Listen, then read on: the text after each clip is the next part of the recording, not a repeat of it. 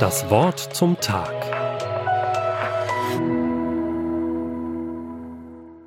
Wann haben wir eigentlich genug? Ich meine jetzt nicht den Umgang mit Krisen und Kriegen, die uns täglich erschüttern. Davon haben wir längst genug und wünschen uns, dass dieses Elend endlich aufhört. Was ich meine, wann haben wir genug zu essen, zu trinken? Genug, um gut über die Runden zu kommen? Wann reicht uns, was wir haben? In dieser Krisenzeit kommen solche Fragen bedrohlich nahe. Wir haben uns doch weiterhin eingerichtet in unserem Leben, jedenfalls die meisten von uns. Droht unserem Wohlstandsland nun der wirtschaftliche Einbruch? Müssen wir die Gürtel enger schnallen, um uns mehr einzuschränken? Die Älteren unter uns, zu denen auch ich gehöre, erinnern sich, es gab einmal eine Zeit in Deutschland, da gab es fast nichts zu kaufen. Armut prägte die Nachkriegszeit. Alles war rationiert. Wir bekamen damals Lebensmittelmarken mit bestimmten Zuteilungen. Die konnten wir dann abholen. Das war's. Wenn jemand einen Garten hatte, war er gut dran. Er oder sie konnte für den Eigenbedarf Gemüse anbauen und Obst ernten. Aber das waren nur wenige. Normalerweise mussten wir in der Nachkriegsgesellschaft sehen, wie wir mit dem wenigen, was uns zugeteilt wurde, klarkamen. Da haben vor allem unsere Mütter unendlich viel für uns, die wir damals kleine Kinder waren, geleistet. Das alles ist jetzt fast 80 Jahre her. Für die Jüngeren unvorstellbar lange und ganz weit weg. Für uns Alte immer noch sehr präsent. Und eigentlich war es eine besonders erfüllte Zeit. Warum ich das hier anspreche? Weil wir heute unter uns fast das Gegenteil erleben, jedenfalls bis heute erlebt haben. Das Warenangebot in den Städten ist überreichlich, ja fast unübersehbar. Die Auswahl fällt schwer. Wir leben nicht nur in einer Wohlstandsgesellschaft, wir leben in einer Überflussgesellschaft. Die Straßen sind übervoll mit Autos, Parkplätze sind rar, die Mülleimer sind überfüllt.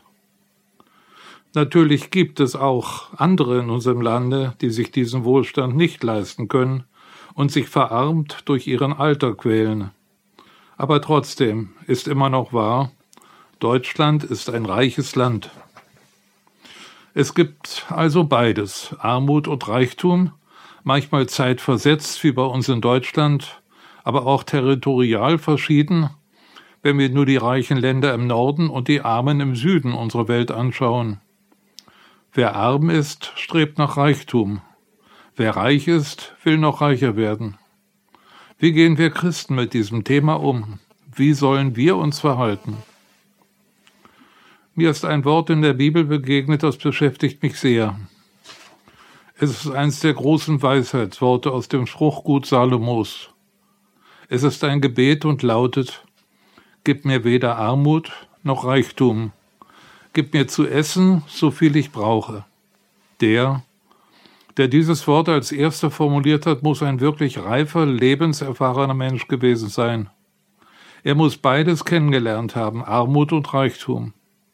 Armut möchte er nie mehr erleben, so wie ich das auch sagen kann im Rückblick auf meine Lebensgeschichte. Aber auch die Gefahren des Reichtums hat er kennengelernt. Er weiß, das Reichtum egoistisch und oberflächlich machen kann. Ja, das Reichtum oft eine Gier nach noch mehr Reichtum weckt. Nein, sagt dieser Weise, weder das eine noch das andere soll es sein. Ja, was dann? Hier kommen keine Ratschläge, wie man dem einen entgehen und das andere vermeiden kann. Der Weise wendet sich an Gott. Er bittet, dass er ihm gibt, was er braucht, nicht weniger und nicht mehr. Ich bin überzeugt davon, dass dieser Weg ins Gebet uns bewahren kann vor Egoismus und Gier, dass Gott unsere Maßstäbe zurechtrücken kann. Und auch das ist nur allzu wahr. Wer wirklich nur bekommen will, was er zum Leben braucht, erspart sich viel unnützes Treiben und getrieben werden. Er hat genug. Er lebt genügsam. Er kann in Zufriedenheit leben, wenn die Zeiten es erlauben. Aber Er muss auch in anderen Zeiten nicht verzweifeln. Das Wort zum Tag. Auch als Podcast auf erfplus.de. ERF Plus. Tut einfach gut.